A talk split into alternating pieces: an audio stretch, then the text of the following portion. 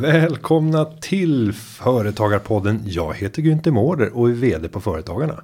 Och jag heter Alexandra Hernadi och jag jobbar som politisk strateg här på Företagarna. Sen, mm. vad blir det, tre månader tillbaka tror jag. Ja, välkommen mm. Alexandra. Tack inte. Eller ska vi säga Alex? Ja, Var alla säger ju det. Alla säger Alex. Alex. Jag brukar tänka att jag har gjort något fel om någon säger Alexandra. Ja, då är det så här. Mamma och pappa. Günther Mårder, fast de säger inte det utan de säger Rickard Mårder. Ja men jag har ja, hört det. Det är mitt gamla namn. Så ja, då, då, då hajar man till. Då är det ja, någonting som är riktigt dumt. Då vet man att man gjort bort sig. Ja, men Alex går bra.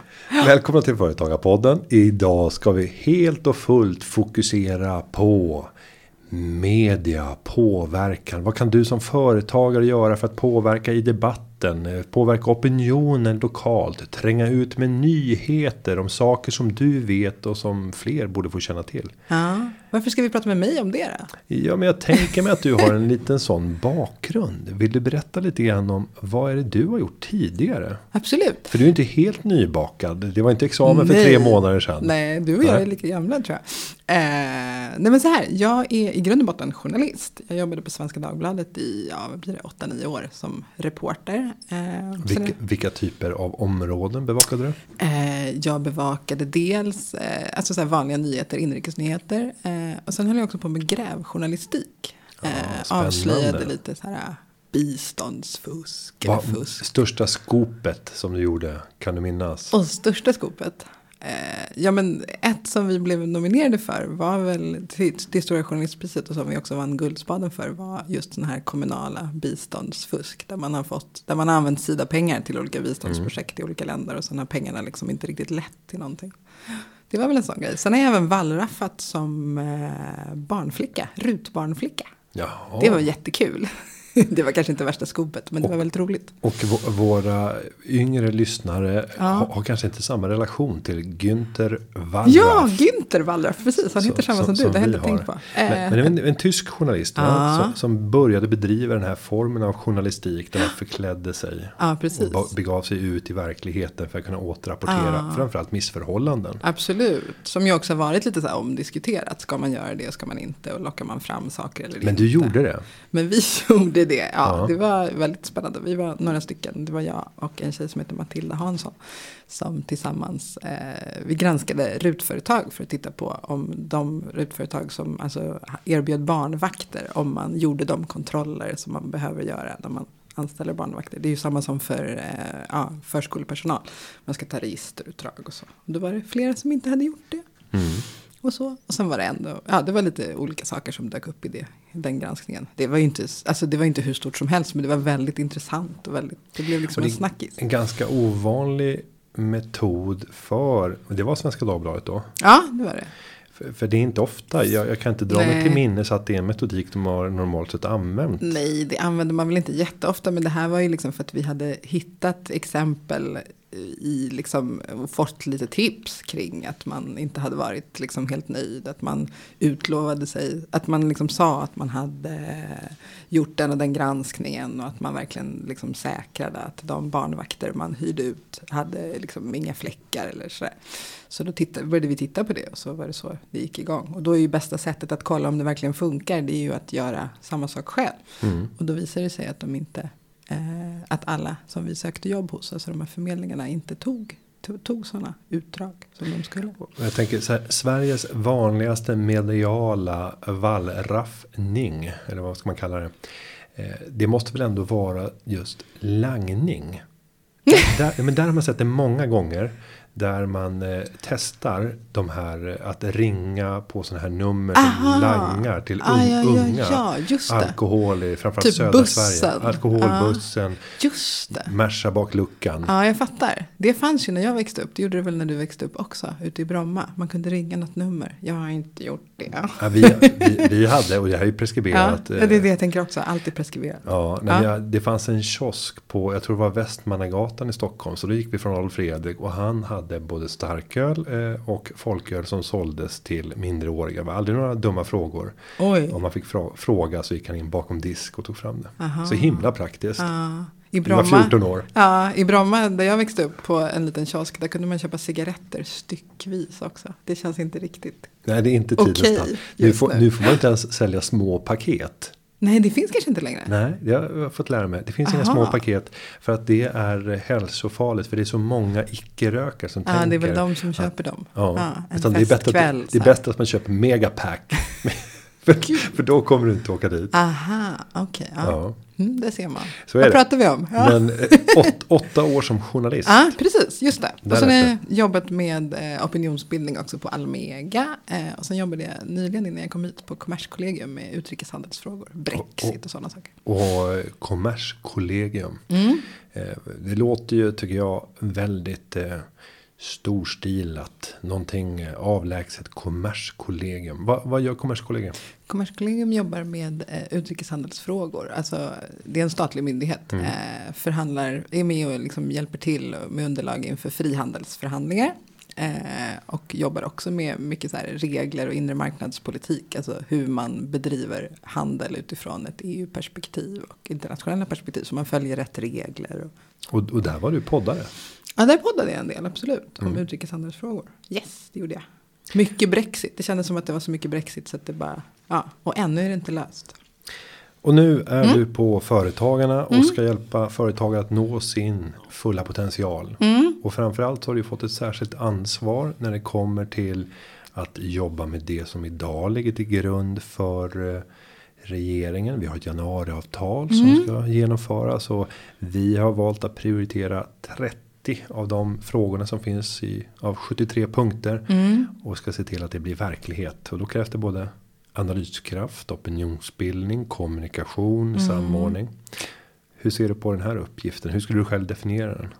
Ja, men jag skulle nog säga att jag, det jag jobbar med är framförallt eh, att titta på dels så här, vad vi har för strategi, hur vi driver vår, våra politiska frågor utifrån det som finns i januariavtalet. Eh, men sen också som ett led i det handlar det jättemycket om hur vi gör medlemskommunikation av det. Alltså hur berättar vi för våra existerande medlemmar men också för våra potentiella medlemmar eh, varför de här frågorna är så viktiga och hur, på, liksom, på vilket sätt gör vi det med hjälp av kött och blod som jag brukar prata jättemycket om. Alltså, så här, hur kan man visa på eh, att det här är liksom, frågor som, eh, om, som svenska företag eh, behöver få inflytande över. Att deras, det som de behöver finns med i det här avtalet.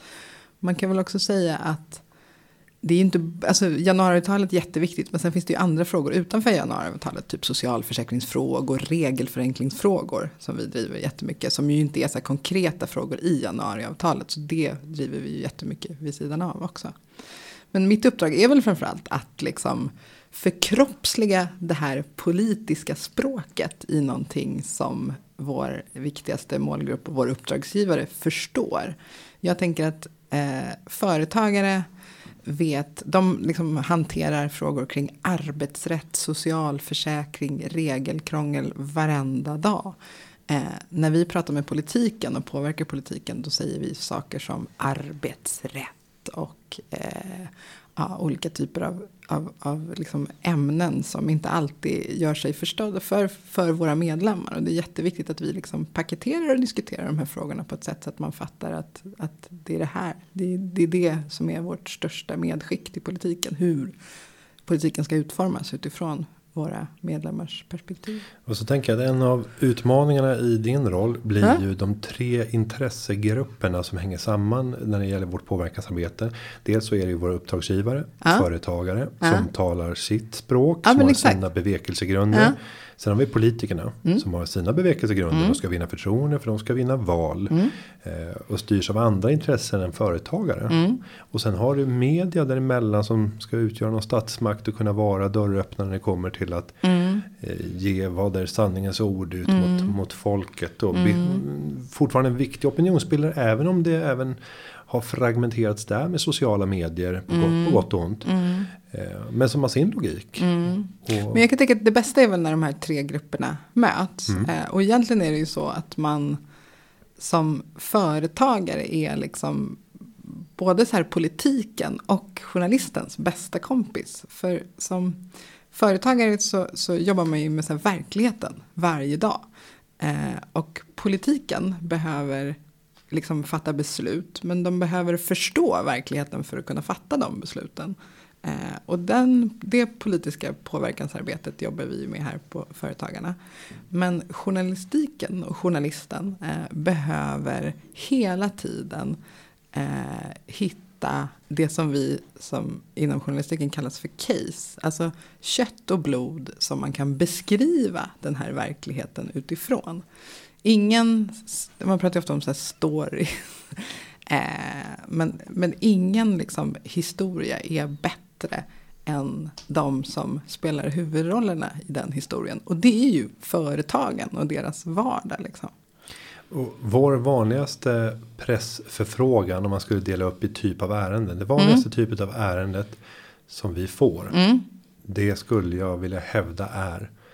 Har ni någon företagare ja. som? Ja, ja, ja. Har ni och sen ett kommer, case? Ja, ja, så kommer och så vill de att vi ska hitta. Ja. Och då är frågan. På vilket sätt kan vi som företagarorganisation med våra intressen skapa rätt förutsättningar för att driva vår fråga när vi får en sån förfrågan. Ja, men det är ju fantastiskt. Jag tänker att det finns några bra exempel. Eh, vi jobbar ju här på Riks med att ta fram oändligt mycket eh, statistik, rapporter. Vi producerar en massa material som man kan eh, slicea på alla möjliga kanter. Jag tror att en av våra, jag, när jag kom hit så kallade jag det för vår premiumprodukt. Det var någon som garvade, men jag tänker att det är det. Vi har egentligen två sådana. Jag tänker dels är det den som kallas för välfärdsskaparna. Eh, eller välfärdsrapporten. Eh, där vi visar på hur mycket småföretag bidrar till eh, tillväxt och till offentlig sektor. Eh, och till skatteintäktskakan. Liksom. Eh, och den görs ju också, delas upp i liksom, regionala siffror. Så att man lokalt kan liksom, producera en massa olika artiklar på olika ställen. Och där är ju siffrorna finns. Liksom. Det finns fakta som visar på det här. Men en riktigt bra artikel blir ju inte bättre än att man faktiskt sen också utöver de här siffrorna berättar om de här personerna som är personerna, företagen bakom siffrorna. Så att en, och, och, den andra produkten som vi gör här eh, är ju Småföretagarbarometern. Den kom bara för det, två veckor sedan va? Mm. Ja, som vi också gör. Eh, som, vis, som är liksom en konjunkturrapport som visar hur det går för företagen. Eh, och den gör vi både lokalt och eh, på riksnivå. Och den liksom används ju av i princip de flesta medier rikstäckande. Men inte bara som liksom torra siffror utan som ett sätt att berätta hur det går för Sverige. För våra medlemmar är ju en fantastisk, liksom så här, vad säger man? man nu sticker jag upp handen i, vad säger man? man du vet, när man tar tempen. Lackmuspapper. Lackmuspapper, ja precis. Ja. Eller man sticker upp sig fingret och så märker man åt vilket håll det blåser. Det var ja. det jag menade. Eh, och, och det behöver man ju för en bra berättelse. Liksom. Man ska ändå ha klart för sig tycker jag att journalistik bygger på att kunna berätta. Och då räcker det inte med siffror. För, för om vi tar småföretagsbarometern ja. så är det en undersökning som vi har gjort sedan början på 80-talet. Ja. Så det är en av de längsta historiska serierna som finns för ett index. Exakt. Men det, det jag ser i den här produkten det är ju att det är en dörröppnare mm. Mm. för att använda för andra syften. Mm. För där kan man presentera data som gör att oavsett om det går upp eller ner mm. i konjunkturindikatorn så är det en nyhet. Mm. För det ger en berättelse och så måste du klä, klä det med någonting ja, och där ja. får du ju möjlighet att, att påverka genom att välja vilka personer, vilken ja. berättelse vi sprider. Vilka går det bra för? Vilka går det dåligt för? Vilka är mest oroliga? Ja, du vet, så mm. alla möjliga typer av exempel. Och sen kan man i nästa läge när man även då har öppnat det här fönstret och fått utrymme i tidningen mm. för att mm. du har ett bra material. Mm koppla an till ja, men vad kan vi göra för att det ska gå ännu bättre. Mm. Ja, vi har några idéer om politiska mm. förslag man skulle kunna genomföra på kommunal nivå mm. som skulle underlätta för mm. jobbskapare mm. att ytterligare kunna anställa, att mm. kunna göra investeringar för att kunna växa, generera mer skattekronor in till kommunen. Och då plötsligt så blir det ett, ett allmänintresse. För att, jaha, nu handlar det om skattekronor och fler jobb i, i kommunen. Eh, så att just de här om man ska ge något tips till, till företagare inledningsvis. Att fundera över, finns det någon typ av data som redan existerar. Men där du kan använda det och kommentera det. Utifrån ditt lokala perspektiv. Vad betyder det här för er? Mm. Och det kan ju vara så här. Eh, nu är jag verksam inom, inom hustillverkning. Du är det? Ja, ja och, och där finns det trä och möbelföretagen Mm. de som är bäst när det kommer till statistik på det. De är inte speciellt lokalt närvarande när det gäller att kommentera det här utifrån en enskild kommuns förutsättningar när vi ser att den här eh, husmarknaden för Mm. nybyggnation faller eller, eller stiger. Är man då verksam inom den branschen så kan man ju bli den naturliga kommentatorn till redan befintlig data. Så att när du vet oftast när sån här typ av statistik kommer. Och där kan man ju vara så här fräck och säga så här. Du vet när småföretagsbarometern kommer. Eh, Så där kan man ju till och med själv. Då kan du ringa mig. Ja men vara den som får vara vittnesskildraren lokalt ifrån. Och säger att jag vet att eh, företagarna släpper den här siffran. Eh, om ni behöver några kommentarer. Hör gärna av er till, till oss. Vi är verksamma inom en viktig sektor i den här kommunen. Eh, och så kan vi kommentera mot bakgrund av de siffror som har, har levererats. Men nu är du inne på något spännande. Eh, att liksom ta tag i det här själv och Mm. att ringa upp en journalist. Att liksom göra sig synlig för en redaktion. Kan du komma ihåg när du gjorde det första gången? Ja, absolut första gången eh, kom jag ihåg. Ja. Då var det 2007. Ja. Då var jag vd för individuell kunskapsutveckling. Okej. Eh, Ett litet eh, studentföretag där vi var tre anställda och sen hade vi 200 deltidslärare. Som undervisade i matematik och kemi och fysik. Jaha, typ läxhjälp Ja, alltså. vi var det första läxhjälpsföretaget. Det var från 1998. Det var långt före läxrut och sådär. Och då, då var det ju så omogen bransch. Så att då kunde man till och med prata med så matematiska institu- institutioner. Eller naturvetenskapliga institutionerna vid universitet och högskolor runt om i Sverige. Och fråga. Kan ni tänka er att ställa upp med lokaler? För att få hit gymnasieungdomar. Och sen anställer vi era studenter. Så att de får ett extra jobb att på kvällarna kunna undervisa.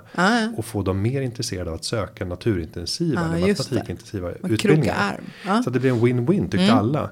Men för oss som företag så var det ju bara fantastiskt låga kostnader. Mm. Vi hade in, ingen lokalkostnad. Och vi, vi hade en väldigt begränsad personalkostnad. Mm. För, för en student att stanna kvar i sina egna lokaler. Två timmar där man ändå är. Mm. För att undervisa lite grann inför elever som bara är några år yngre. Mm. Men, men hur som. Och då ringde du. Ja, då ville vi få uppmärksamhet för vi hade blivit nominerade till Nationalencyklopedins pris för kunskapsspridning. Det hette var ju kun- väldigt coolt. Ja, ändå. kunskapspriset hette Ja. Mm. det. Och det var ägarfamiljen bakom Nationalencyklopedin som hade tjänat enorma pengar. Och kanske då inte fullt ut insett att de höll på att helt bli frånåkta av det som hände på nätet. Mm. Det här var ju på den tiden då man fortfarande sålde Nationalencyklopedin Mm. på DVD. Alltså de hade ju Ja, men man hade gått Ja, ifrån det ju varandra och så tyckte man att, att Ja. man hade Det digitaliserat här kommer hålla liksom och så länge, parallellt med det kom. Wikipedia. Och man bara fnös åt det. Och så bara, vad är det där för någonting? Wikipedia. Internet är en fluga. Ja. Men, men oavsett, då ville vi få ut nyheten. För att eftersom vi var verksamma i nio orter i Sverige. Mm. Så ville vi få ut nyheten om att vi var nu en av finalisterna Mm. till årets kunskapsspridare. Eh, och då minns jag att jag fick uppdrag att lyfta luren och berätta den här historien. Och jag kommer ihåg att jag tyckte att det var rätt jobbigt. Alltså vem skulle vara intresserad av det här? Och Men tyckte här- du inte själv att det var häftigt då? Eller vadå? Jo, men allmänintresset Ah, för det här tyckte jag Ah. var rätt begränsat. Ah. Och jag visste ju att det här ville ju styrelsen för att det skulle skapa värden och nya affärer. Ah. Så det kändes lite billigt att sitta i den luren och, och försöka sälja in sig. Eh, helst av allt så vill man ju att media ska komma till dig. För att de tycker att det är intressant. Det Då- då händer, är men det händer inte så många. Nej, Men du, vad hände då? Hur gick det? Jo men det gick väldigt bra. Och eh, Det var inte så. Det var Nej. värt att sälja sig. Ja, och, och man kan gå tillbaka i mediearkivet och söka så är det en stor DI-artikel och det fick vi även en uppföljare på sen. Så det blev hela, jag tror det var baksidan, helsida. Eh, och sen stor intervju då. Du minns det här? Man kan se på Günther nu kan jag berätta Ja, att han är väldigt nöjd. bilderna. Ja. Och det, och det roliga eh, det är att det som normalt sett händer när man är med i media första gången Mm. hände då också. Att man blir besviken över fel som uppstår i artikeln. ja, och det som inte kom med. Ja, och, och den som har varit med i media kan nästan alltid säga att jag var felciterad eller det, det blev någonting som blev tokigt. De glömde något. Och, och, det där vet ju, alltså när man väl har varit med i media så läser man med helt andra ögon än tidning. För du vet att alla som är insatta i den här frågan kommer tycka att det finns felaktigheter. Eller för, förenklingar som gör att det här är missvisande. I det här fallet så var det till och med så att man hade valt fel bild. Jag fanns ju inte med i några bildregister. Jaha, så du blev någon annan? Ja, då hade jag satt in en bild, ja inte jättelångt bort. Men det var en annan person på företaget. Oskar. Eh, och så står han och tar emot den här glasstatyetten Ja. från kronprinsessans hand. Och så står det. Günther Mårder. eh, Nej. Ja. Men Oskar blev glad. Oskar blev jätteglad. Ja. Eh, men men det, var, det var min första, mitt första riktigt stora mediacase. Och vad lärde du dig av det då? Eh, att, att det är visst värt att kontakta och, Ja. och faktiskt tipsa. Ja. Eh, att eh, man inte alltid kommer att kunna känna sig 100% nöjd med slutresultatet. Och det får man ta för all publicitet är normalt sett bra publicitet. Ja, ja. Normalt sett. Normalt Ja, om det inte är skandal. Alltså, när du har kontaktat media och du får ett införande så är det normalt sett bra media. Jag har en skandal att tipsa om. Jag har varit med om följande. Ja. Men jag tänker att det som är intressant och som jag tror är liksom uppförsbacken för många. Det är just att man tycker, precis som du sa, att det känns lite som att man säljer sig. Men jag tänker ju att är det någonting både du och jag vet om, om företagare så är ju att de är otroligt envisa och också väldigt så passionerade. Och därför tänker jag att just så här att lyfta på luren och slå en pling till sin lokala redaktion eh, är ju så här, det, det är liksom inget konstigt. Det finns ingenting man blir gladare för som journalist än när man får bra tips. Och inte bara så här kräng och däng, som man brukar kalla det, utan så här en bra idé, en bra, liksom, en bra siffra, en bra historia. Typ, jag har råkat ut för det här. Eh, och det som också är så här viktigt att tänka på tror jag om man är företagare och har en bra idé. Det är att om det är så att det är ett problem man vill beskriva. Och man är flera som har råkat ut för det problemet. Flera företagare lokalt till exempel. Så är ju styrkan i det där kollektivet så himla himla bra. För att få igenom en bra story. Vi är flera som har blivit missgynnade i den och den upphandlingen. Eller ja, det kan ju vara precis ja, vad som du, helst. nästan, du är nästan aldrig ensam. Och så, så, Exakt. så, är så är det Därav det, allmän, liksom det som vi brukar kalla för allmänintresse. Nu lyckades jag faktiskt med några enkla knapptryckningar ta fram den här artikeln från 15 september 2007. Du har sjukt bra simultanförmåga för att vara en Ja. man. Mattehjälpare prisas av Victoria. Och då är det alltså och en, där är Oscar en stor bild. bild. på Oscar och sen så Och Vickan. Vickan och så Ah. handskakning och pri, dela ut pris. Ja. Det är ändå fint att du är, att, att Och det här har ju satt sina spår. Ja, och så dig, under står det. Günther Mårder. Ja. Ja. Men du, Det jag tänker... Nej. Men du, jag tänker så här. Eh, du som ändå liksom kan minnas hur det var så där första Ja. gången. Eh, har du några tips utifrån hur du liksom fortsatte sen? Ja, men sen gick jag ju in i rollen som vd på, för, på Aktiespararna. Mm. Och där blev det en annan logik. Och det är också en viktig sak att förstå hur media fungerar. Mm. Man vill alltid ha två parter där det föreligger någon typ av konflikt En eller konflikt. friktion. Ja. För då byggs det upp en spänning. Folk kommer tycka olika, man ser på varandra eller olika Ja. synsätt. eller Det är det vi olika brukar kalla saker. för vinkel inom journalistiken. Om det finns en vinkel så är det inte En så vinkel. intressant. Ja. Och för min del som företrädare då för ungefär 70 000 privatsparare. Det var ju David den lilla. Mm. Mot Goliat den stora som ofta var börsbolagsdirektörerna eller styrelserna. Och då fick man nästan alltid uttala sig så fort det hände någonting. Där de stora hade roffat åt sig. Kanske på de smås bekostnad. Det kan ha varit att styrelsearvodena skenade. Eller att man hade genomfört affärer. Eh, och, eller genomfört nyemissioner. Tagit in nya pengar. Utan att fråga småaktieägarna om de ville vara med. Man gjorde riktade emissioner. Ehm, Eller olika typer av agerande. Som, som kunde anses av småaktieägarna som, som felaktigt. Eller inte gynna samtliga aktieägare. Och de där händelserna finns det ju rätt många av. Och jag minns också hur jag användes i hög utsträckning som ett verktyg för att verifiera journalistens egen tes. Det här var ju på den tiden, om vi går tillbaka bara för tio år sedan. Så var det en skarpare skiljelinje mellan nyhetsreporter och kommentator krönikör. Ja. Det var nästan aldrig så att det var ju hänt samma person som skrev en artikel och sen bredvid den artikeln så är det en krönika där personen Ja. bara fläker ur sig åsikter i frågan. Ja. Det var ytterst ovanligt på den här tiden. Utan det förekommer men då var det en annan person Ja. som gjorde det. Eh, Men, men i det här fallet så fick jag bli den förlängda rösten som sa det som journalisten egentligen ville skriva rakt ut i artikeln. M- Men Mm. Du fick bli krutet liksom, tänker du? ja, de, ja, de, de visste redan när de ringde Ja. vad de ville att jag skulle säga. Ja. Och de ringde till mig för de trodde att jag skulle säga det. Gjorde du det då? Eh, jag sa ju vad jag tyckte. Ja. Och väldigt ofta med den bak, snabba bakgrundsinformationen som man fick från dem. Ja. Vilket oftast var rätt vinklat in och bara på röstfall. Om man lyssnar på, på någons tonläge och hur de presenterar bakgrundsfaktan och sen avslutar med frågan vad tycker du om det här? Ja. Men om vi ska ta ett exempel. Nu ringer jag upp dig. Mm. Är det Alexandra? Mm. Hej, jag ringer från eh, tidningen Näringsbladet. eh, jag har fått reda på att eh, vdn på Ericsson under fjolåret har plockat ut inte bara 10 miljoner i fast ersättning utan även fått en bonus på 5 miljoner. Trots att företaget knappt har någon tillväxt och lönsamheten är svag. Vad är din åsikt kring det här?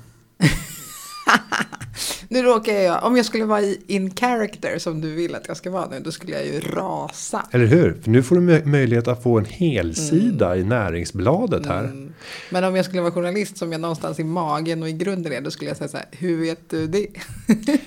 Det här står i årsredovisningen Ja. som precis har publicerats. Ja. Den har offentliggjorts för bara några minuter sedan. Och jag tittade under ersättning till ledande befattningshavare. Ja. Dessutom kan jag lägga till att det har satts av 3 miljoner i pension till vd bara under fjolåret. Va, vad tycker du och dina medlemmar om det här? The rage, tänker jag då. och så säger jag någonting Och, och, och, nej, och, om jag nu bara skulle utgå Ja. ifrån de nivåer som jag pratat om. Ja. Så är de ganska låga. Ja, för, att vara, för att vara vd för Ericsson. De har lite andra referensramar. Men skulle titta marknadspriset för en vd för Ericsson. På global nivå så är det jättelågt. Men i vanligt folks sinne så är det här pengar som bara är fantasi. Det låter som monopolpengar. Ja. Och det är ju ganska lätt i det här läget att bara vräka ur sig att det här är ersättningar som för vanligt folk kommer sticka i ögonen. Ja. Jag tror att den här typen av drömersättningar kan komma att slå tillbaka mot bolaget. När allmänheten vänder eh, eller har svårt att se företagets verklighetsförankring. Ja. Eh, Det här tror jag kommer bli ordentliga diskussioner om på den kommande årsstämma som Mm. äger rum om tre veckor. Jag tänker ta upp frågan för det här är inte enligt den norm som jag tidigare känner till från bolag som har kontrollerats av industrivärlden och Investor. Mm. Ja, perfekt. fattar. Överrubrik. Mm. Och där vill ju journalisten precis ha det där. Mm. De vill ju inte ha ett resonerande svar där man Å ena sidan och andra sidan. Ja, det är egentligen en, en ersättning. Alltså det, vi får utgå ifrån att styrelsen har fattat ett beslut om en marknadsmässig ersättning. Det finns inget intresse från någon part att betala ut mer än man behöver. Det är en internationellt utsatt eh, position där man Ja. säkert kan rekrytera toppkrafter. Många av de som tar sånt här jobb skulle kunna gå ut på en internationell arbetsmarknad också och få jobb. Den Mm. typen av resonemang skulle aldrig funka. Nej, det Men det här kan till och med bli Aftonbladet. Mm. Trots att det kanske inte var något, något konstigt eller annorlunda. Mm. Men jag tänker så här, det som du berättar nu, det är ju givet liksom dina uppdrag och din roll och så. Mm. Eh, men om man tänker på våra medlemmar, eh, företagare, eh, om man om man ska liksom dra några lärdomar av det som du och jag sitter och pratar om nu. Vad, vad, vad tycker du att det skulle vara utifrån hur man liksom vänder sig till journalister? Hur man säljer in sin verksamhet och sina tankar. Nej, man, jag tycker man kan börja med att sätta sig ner tillsammans med dem som man driver företaget med eller Mm. andra intressenter runt omkring och ställa sig frågan på vilket sätt skulle det kunna vara intressant för oss att tränga ut, börja i lokalmedia. Ja. Om vi fick utrymme i lokalmedia och vi fick drömma fritt. Vad är det vi skulle vilja förmedla då? Mm. Handlar det om att driva opinion för att förändra en fråga eller att öka kännedomen om vårt företag? Eller finns det skäl för att vi ska bli en mer attraktiv arbetsgivare och välkända så att fler söker till oss? Eller vill vi hitta nya ägare till det här företaget Mm. och kunna komma ut genom media för att flagga för det? Alltså oavsett vilka intressen du har. Och det främsta intresset de, som de flesta brukar ha företagare det är jag vill sälja mer av det jag Mm. säljer. Det är väl inte helt. Och det är inte en bra vinkel. Nej. Utan du måste gå runt den. Mm. Alltså, du, du måste prata om någonting som är intressant. För Mm. den breda allmänheten där du bor. I den lokaltidning vars område de, som det omfattar. Mm. Och vad kan då vara intressant när det gäller ett litet företag? Jo, det är om du har gjort en observation. Som skiljer sig åt från den allmänna uppfattningen. Mm. När du kan komma med någonting som man, många tänker så här. Vi har observerat följande. Har du data på det? Kan du bevisa att det är på det sättet? En annan sak, vi pratade om småföretagsbarometern tidigare. Mm. Kan man göra någon typ av, av index? Är man en så pass stor spelare och det behöver inte vara jättestor men är man så här 20 anställda och man gör I en mindre ort. i, på en mindre ort Ja. så är det ganska stor och skulle man då börja redovisa hur utvecklingen ser ut för orderefterfrågan Mm. kunna se hur den varierar över tid Mm. kunna föra statistik över det för att kunna i extrema lägen när det har gått jättebra eller när det har gått jättedåligt Mm. kommentera stora rörelser i order, orderstocken. Eh, det kan ju vara också när man vet att nu går vi in i en satsning och kommer behöva anställa. Mm, det, blir ett, det. det blir ett allmänintresse. Absolut. Eh, så att vad i det som du eh, Som ligger dig nära. Man ska Ja. gräva där man står Günther tänker jag. Ja, Oftast är det mycket enklare än vad man själv tror. Och jag tror också att det viktiga är, om jag får liksom lägga mitt perspektiv på det här. Så tror jag att det viktiga är att inte tro att det man själv har med inte är intressant. För allt kan vara intressant på något sätt. Och jag tänker också så här, lite som hur vi jobbar med vårt opinionsbildningsarbete här. Så handlar ju det om att lyfta våra medlemmars vardag. För den är skitintressant för politiker. För de måste förstå hur saker och ting funkar i verkligheten.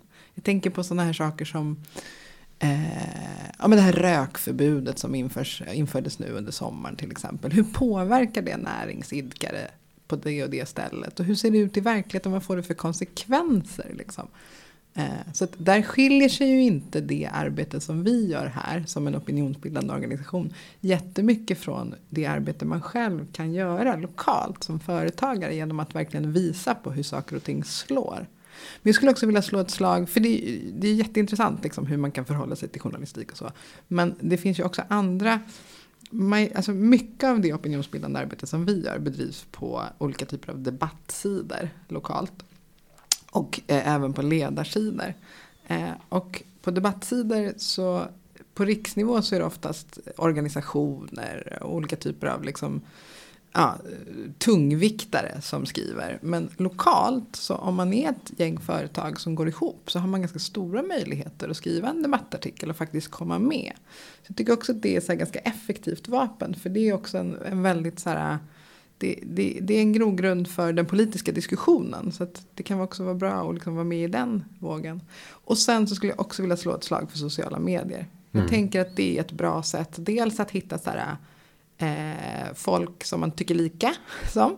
Eh, men också att titta på, om, man, om vi pratar om att media letar konflikter. Alltså, det finns ju någonting i att så här, öva sig på att argumentera med någon som tycker tvärtom vad, mot vad man själv gör. Som också stärker ens, eh, ens liksom, eh, röst på något sätt. Det tänker jag också kan vara bra. Men du har ju använt sociala medier mycket. Tycker du, hur tycker du att det har liksom hjälpt dig i ditt... Det har ju förändrat hela min syn på hur vi använder media i Mm. vårt opinionsbildningsarbete. Och där kan jag tycka att det viktiga när man vill nå ut i en enskild fråga. Det är att man får ett bra utrymme och en bra profilering i det mediet som man sen väljer. Jag tittar inte lika mycket på räckvidd längre. Jag är mer intresserad av om vi skulle ta eh, Jönköpingsposten. Om Jönköpingsposten skulle göra ett heluppslag kopplat till den fråga vi vill spela ut. Så kan det vara mer värdefullt än att det blir en fjärdedelsida i Svenska Dagbladet. För att jag vet att räckvidden som vi har sammantaget inom organisationen i sociala medier till den målgrupp vi vill nå. Eh, den är långt mycket högre än vad svenskan ens har som läsare. Så kan vi bara få en bra artikel där det blir ett bra producerat material. Där vi visar att det är en extern part som har skrivit i frågan. Så det blir lite mer trovärdigt än om vi dunkar ut det från egen sajt. Så kan det vara mer värt att välja den mindre tidningen med en högre eller st- större publiceringsytan. För att sen sprida i sociala medier. Och så skulle man aldrig någonsin tänkt tidigare. Samma sak gäller ju med här, ta DN Debatt. Mm. Som helt och fullt dominerade. Om vi tar 90-talet och början av 2000-talet. Ja, gud ja. Det var agendasättande. Ja, verkligen. Det blev liksom helsidor dagen efter i andra Men, tidningar. men, men ja. idag. Det, är så här, nej men det kan lika gärna vara någon mindre Mm. eh, lokal debattsida. Det kan till och med vara fristående debattsajter. Som Mm. ibland föder en debatt. För att det går ut i sociala medier. Och det är där som det tar fart. Mm. Och jag skulle nästan säga att det inte heller lika mycket är debattsidor längre. Utan det är snarare så här enskilda ledarskribenter som får fart på ganska Mm. omfattande liksom, debatter som sen dominerar samhällsdiskussionen. Så det har ju också ändrat sig något ofantligt. Men om vi ska ta ett tips i sociala Mm. medier för den lilla vanliga företagaren. Så är det så här. Att om, om det har hänt någonting. Eh, låt oss säga att du har fått en utmärkelse som Mm. företag. Eftersom det ofta finns en stolthet kopplad till de som kommer från orten. Ja, men varför då inte göra en egen bild kring den här nomineringen till priset eller att du har vunnit priset. Få in din egen logga. Eh, skriv om det är i Hälsingland. Hälsingeföretaget. Eh, papam papam. Prisat för. Så att du plötsligt kan lyfta det till att inte handla om, om dig själv. Utan det här är en del. Det, det här är lika mycket ett pris till alla företagare här i Hälsingland till exempel.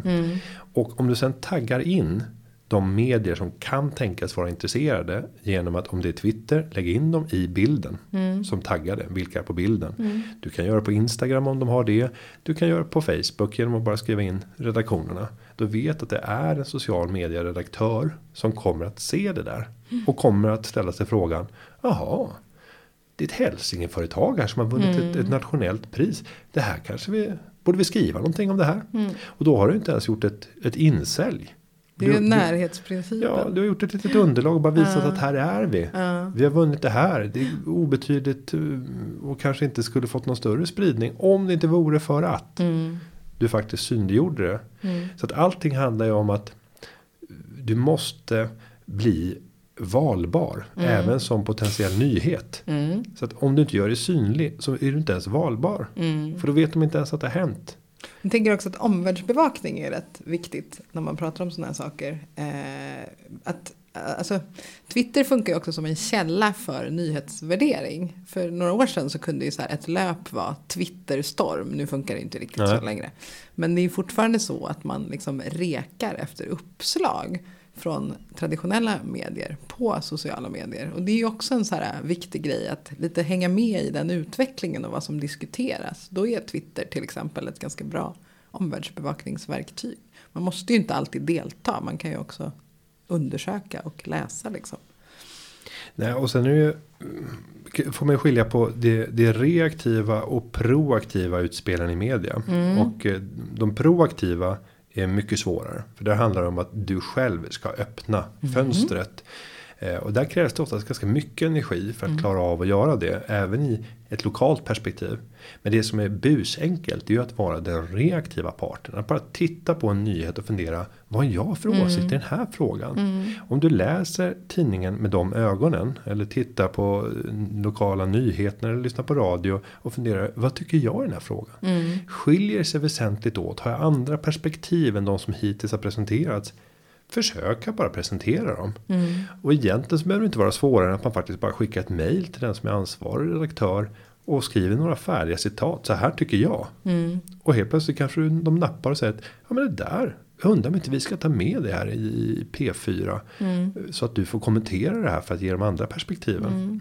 Men jag tror också att många, för det som du beskriver nu är ju jätteintressant. Jag tror inte att alla tänker att det skulle kunna vara så enkelt. Eller hur? Tror du inte att det är som nästan... Man tror att det är mycket Ja, svårare men än vad det är. Men, Ja. men till att börja med så måste du ju göra dig tillgänglig. Ja, Och, och, och innan dess så kan man inte ens säga att det är svårt för du har Nej. inte ens försökt. Nej. Det är lite grann som att sitta hemma och, och vänta på att det ska komma hem ett krogragg. Nej men det kommer ju liksom inte hända. Det blir ingenting av det. Det var en lite sjuk jämförelse, men okej. Ja, men ut, ut och presentera dig. Make yourself available, som Ja, man brukar säga. ja. Ja, just det. Ja. Så, så att, eh, och sen tycker jag det är spännande med de här personerna som väl lyckas etablera sig. Mm. Och sen som blir sedda som experter inom sitt fält. Mm. Och som kommer från ingenstans. Vi pratar lite men Ta, ta eh, Magnus Ranstorp. Som nu har kommit att etablera sig som en, en av de främsta eh, kommentatorerna inom en rad olika områden. Det handlar ju inte bara om terrorforskning eller terrorexpert, vilket mm. verkar vara det ursprungliga ämnet etablerade sig. Men sen vidgas det till att handla om integrationsfrågor och bredare mm. frågor kopplat till invandring till. Mm. Och, och när man väl etableras. Det, det som har gjort att de har lyckats etablera sig är ju oftast tillgängligheten. Mm. De har etablerat sig först genom att eh, på något sätt bearbeta sig in. Oftast har det inte skett automatiskt utan de har haft en vilja. Mm. De har en social mediestrategi som handlar om att vara närvarande. Att alltid ge sig in och i vart fall kommentera, vara reaktiva i frågor som befinner sig inom det fältet som man eh, just nu eh, tycker är hett eller som trendar i debatten. Och sen så fort det dyker upp en ny fråga alltid vara tillgänglig, ha åsikter Mm. Och sen börjar du få förfrågningar. Sen så måste man bara hitta ett sätt att konvertera det där till affärer. Och där är mm. inte alla lika skickliga. Om man tänker en företagare. För en företagare är det helt ointressant att bara bli känd som kommentator och mm. expert. Mm. Eh, utan man vill att det ska leda till att jag säljer mer. Mm. Punkt slut. Mm. Eh. Jag tänker en lärdom man kan dra av det. Det exemplet som du beskrev är ju just att så här, i många fall när man letar experter som journalist så finns det vissa som man vet alltid svarar. Och ofta vill man ju utvidga den kretsen till att hitta andra experter så att man inte använder samma hela tiden. Eh, men det som ofta gör att man hamnar i är att alla vill liksom inte riktigt vara med. Och jag tänker att en viktig aspekt att tänka på som företagare en så här riktig no-no det är att man måste svara i telefon mm. när någon ringer upp. När man, alltså man måste vara tillgänglig precis som du sa innan. Eh, och man måste liksom vara villig att delta i det som ju ändå är att bli intervjuad. Man måste liksom ha så här ganska, ja, man måste vara med i matchen liksom. Och det som gör att det finns några som alltid liksom aspirerar på att vara experter inom ett enskilt område. Det är ju kanske inte alltid för att just de är bäst utan det är för att andra lämnar walkover. Liksom. Och det ska man utnyttja tycker jag som företagare. Att man liksom, ja, precis som du sa, gör dig själv liksom, var, var med i matchen, svara, ha åsikter, tyck till om saker och ting. Det är ingen som liksom, ja, det finns bara positiva fördelar med det. Sen ett annat eh, tips när man tycker att eh, nationell media inte släpper in mm. eh, så att säga, den lokala företagaren. Jag har en viktig fråga. Jag vill komma in på det debatt eller komma in på brännpunkt och liknande. Så säger, nej, väldigt ofta så kommer man att tacka nej till om det är en relativt okänd företagare. Mm. Även om det skulle vara så att om jag kom med samma innehåll som vd för företaget så hade man tagit in det. Mm. Även om det var exakt samma debattartikel. Jag kan mm. förstå frustrationen och ilskan kopplat till det. Men, men så funkar logiken. Eh, du måste ha kända personer när du säljer in till de stora debattsidorna. Mm. Men det man då kan göra det är ju att faktiskt gå till de personerna som kommer att öppna dörrarna för att den här artikeln kommer bli införd. Det är ju inget konstigt om det är en företagare tillsammans med mig och mm. ytterligare en person mm. som ytterligare förstärker trovärdigheten i det här budskapet. Mm. Där ser man ju ganska ofta att man ser att det är flera underskrivande och det är en, en väldig skillnad i, jag ska inte säga nivå, men en väldig skillnad i vad man gör. Man kan ganska snabbt gissa sig till vem är det som har suttit vid pennan. Eh, mm. när man ser den typen av, av grupperingar. Mm. Eh, vilka är det som är dörröppnarna och legitimitetsskaparna mm. för att den här har införts. Mm. Eh. Jag tänker att kollektivet är starkt där. Det är jätteintressant. Ju fler desto bättre. Ja, eh, ja. tänker du i antalet underskrifter? Nej, Nej, jag tänker i liksom så här just om man ska tänka ut som ett företag att man ska vara flera så ökar incitamentet för att, man, att, man, att, att det finns tyngd i det man tycker på en mm. debattsida lokalt. Eh, men jag tänker också att oftast så är det ju så nu för tiden. Där har det faktiskt skett en utveckling. Att man kan se på debattsidor att allt fler undertecknare. Har inte du tänkt på det överlag? Jo, jag själv har ju varit med och slagit nytt eh, personhögsta jag undrar om vi var 30 eller 35 stycken eh, underskrivande. I, I, en debatt. Ah, ja. Och det handlade om regelkrånglet. Ah. Och då hade vi gått samman via näringslivets regelnämnd. Som ett samlingsorgan för oss. Men alla under eh, deltagande medlemmar hade signat på. Det blev en ofantlig mängd. Alltså halva utrymmet gick ju åt. till att skriva alla dessa vdars Ja. namn. Men då är det ju en sjukt mycket styrka i ett sånt Ja, det, är- inlägg. det, det är ett liksom. uppror. Och, det, då, Ja. och en sån där Det är typ ett uppror. Ja, ett upprop. Ja. ja. Och en sån typ av artikel, den har ju nagelfarits ganska hårt. Ja. Och är den fortfarande skarp Ja. formulerad. Ja. Då har den ett stort värde. Men ofta bra. blir de ju väldigt Ja. söndertvättade. Ja, ja, gud, att var, varje vd ska ha sin synpunkt. Och så har man tagit bort stunsen och spetsen i det. Ja, men absolut. Ja. Jag tänkte bara på en annan grej eh, som vi inte har sagt eh, Mm. vi avrundar. Eh, och det är ju också så här kraften i eh, uppror i sociala medier. Jag tänker på det som har jäckat våren och sommaren här som kallas för bensinupproret. Som ju handlar om ett gäng olika personer. Jag tror att nu är det uppe i typ 70 000 eller något sånt där. Som tillsammans driver en fråga. Den typen av frågor och den typen av liksom aktioner i sociala medier blir ju sen till stoff i traditionella medier i ganska omfattande eh, publicitet. Och det är ju också någonting där där liksom trådar av saker man tycker är fel eller någonting som man som företagare eller som privatperson tycker får jättemycket luft under vingarna i ganska snabb takt och sen får stora genomslag i media. Ja, kan du hitta en fråga som berör dig? Vi, Mm. gjorde ju, vi hade ju en sån fråga inom företagarna för ja, det är fyra år sedan nästan. Eh, Mm. Det var ju höjningen av, eh, eller sänkningen av rotavdraget. Ja. Och då gick vi ut i rotupproret. Mm. Eh, Och vi fick över 20 000, det var 24 000 medlemmar på vår face, Facebookgrupp. Mm. Och det gjorde ju att efter bara en och en halv dag så fick vi bli huvudinslaget i SVTs 21, eh, i Aktuellt 21 sändning. Mm. Så att från att ha gjort insatser i sociala medier där vi både kunde mobilisera den vanliga köparen, alltså Mm. hushållet, privatpersonen och företagaren i att hitta den gemensamma Ja, viljan. just det. Inte sänka rota, rotavdraget. Ja.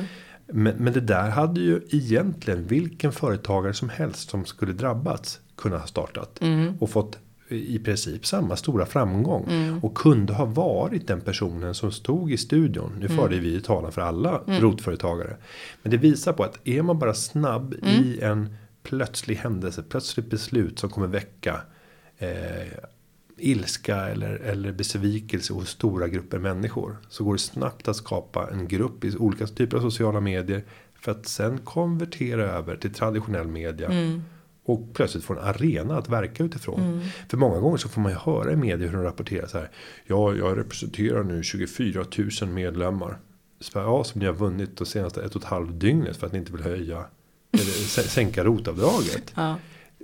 Det är ju inte riktigt lika Nej. tungt som att man faktiskt har betalat in i snitt 3300 Ja. kronor för ett medlemskap i Företagarna. Det är lite större ställningstagande Ja. kan man tycka. Ja. Men i media ska man prata om mina medlemmar. Mina medlemmar tycker Ja. Att bensinpriset är på tok för högt. Ja. Och titta nu effekterna. Jag menar, de lyckades ju sänka bensinpriset med 1,50 ungefär. Ja, Sen är frågan. marknadspriset ja. lite. Inte. Ja. ja. ja. Men du, det känns som vi ska runda av. Ska vi sammanfatta? ja, det ska vi göra. Vad tänker vi? Vi, vi kör en liten sån här pingpong Ja. med ett avslutande tips. Ja. Och så får vi se vem, vem som faller först. Åh gud! Ja, Ja, då testar. börjar jag. Eh, var inte blyg, ring. Eh, tänk lokalt förkroppsliga. Eh, tänk kött och blod. Det är typ samma. Nej, det tycker inte jag. Förkroppsliga, tänk kött och blod. För kropp, vad är skillnaden på kropp och, och kött och blod? Jag tycker samma. Ja, men, ja, men jag ger dig Ja, den. tack. Eh, eh, ha en aktiv strategi i sociala medier för att bearbeta media även den vägen. Kraftsamla. Gänga dig med fler som tycker samma. Eh, titta på om du sitter på intressant data och försök presentera den på regelbunden basis mot media när du ser avvikelser i trender. Omvärldsbevaka. Eh, var alltid tillgänglig när en journalist ringer. det var en bra match. Men då menar du att du vann eller? Jag bara, ja, jo det kanske du gjorde. Ja. 1-0. Nu, nu, nu, Du får rond- göra det här igen. Nu, nu är det rond två. Nej.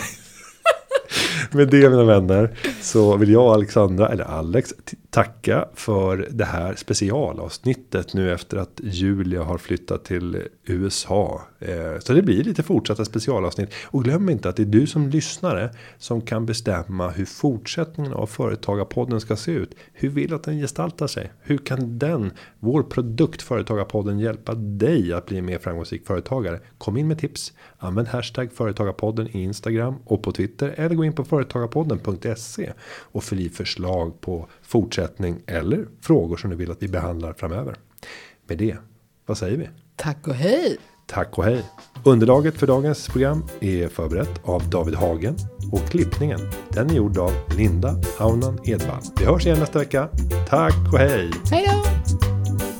Företagarna. Ja, ja, ja, ja, ja, ja. Företagarna. Ja, ja, ja, ja, ja, ja.